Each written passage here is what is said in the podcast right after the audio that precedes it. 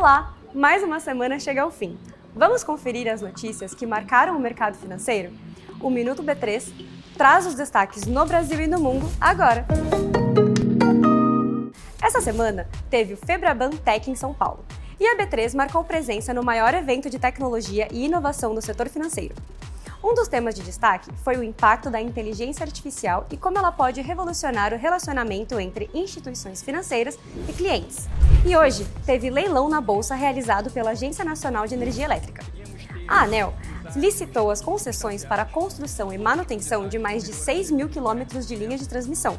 São 33 empreendimentos em sete estados, com a expectativa de mais de 15 bilhões em investimentos. A agência prevê a criação de 29.300 novos postos de trabalho. Agora, vamos às notícias do mercado financeiro nesta sexta-feira.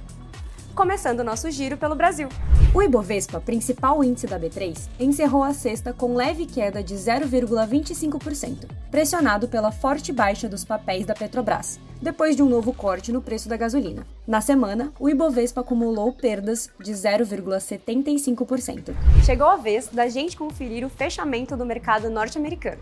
As bolsas dos Estados Unidos terminaram a sexta-feira com ganhos, com o leve avanço de 0,1% da inflação em maio e com a expectativa de novos estímulos do governo chinês à economia do país. E a gente termina esse giro conferindo as notícias da Bolsa da China. Xangai fechou em alta de 0,62% depois que o governo anunciou planos para promover o consumo das famílias, para compensar dados fracos do setor industrial. Não se esqueça de seguir a B3 em todas as redes sociais. Boa noite, bons negócios e até segunda-feira!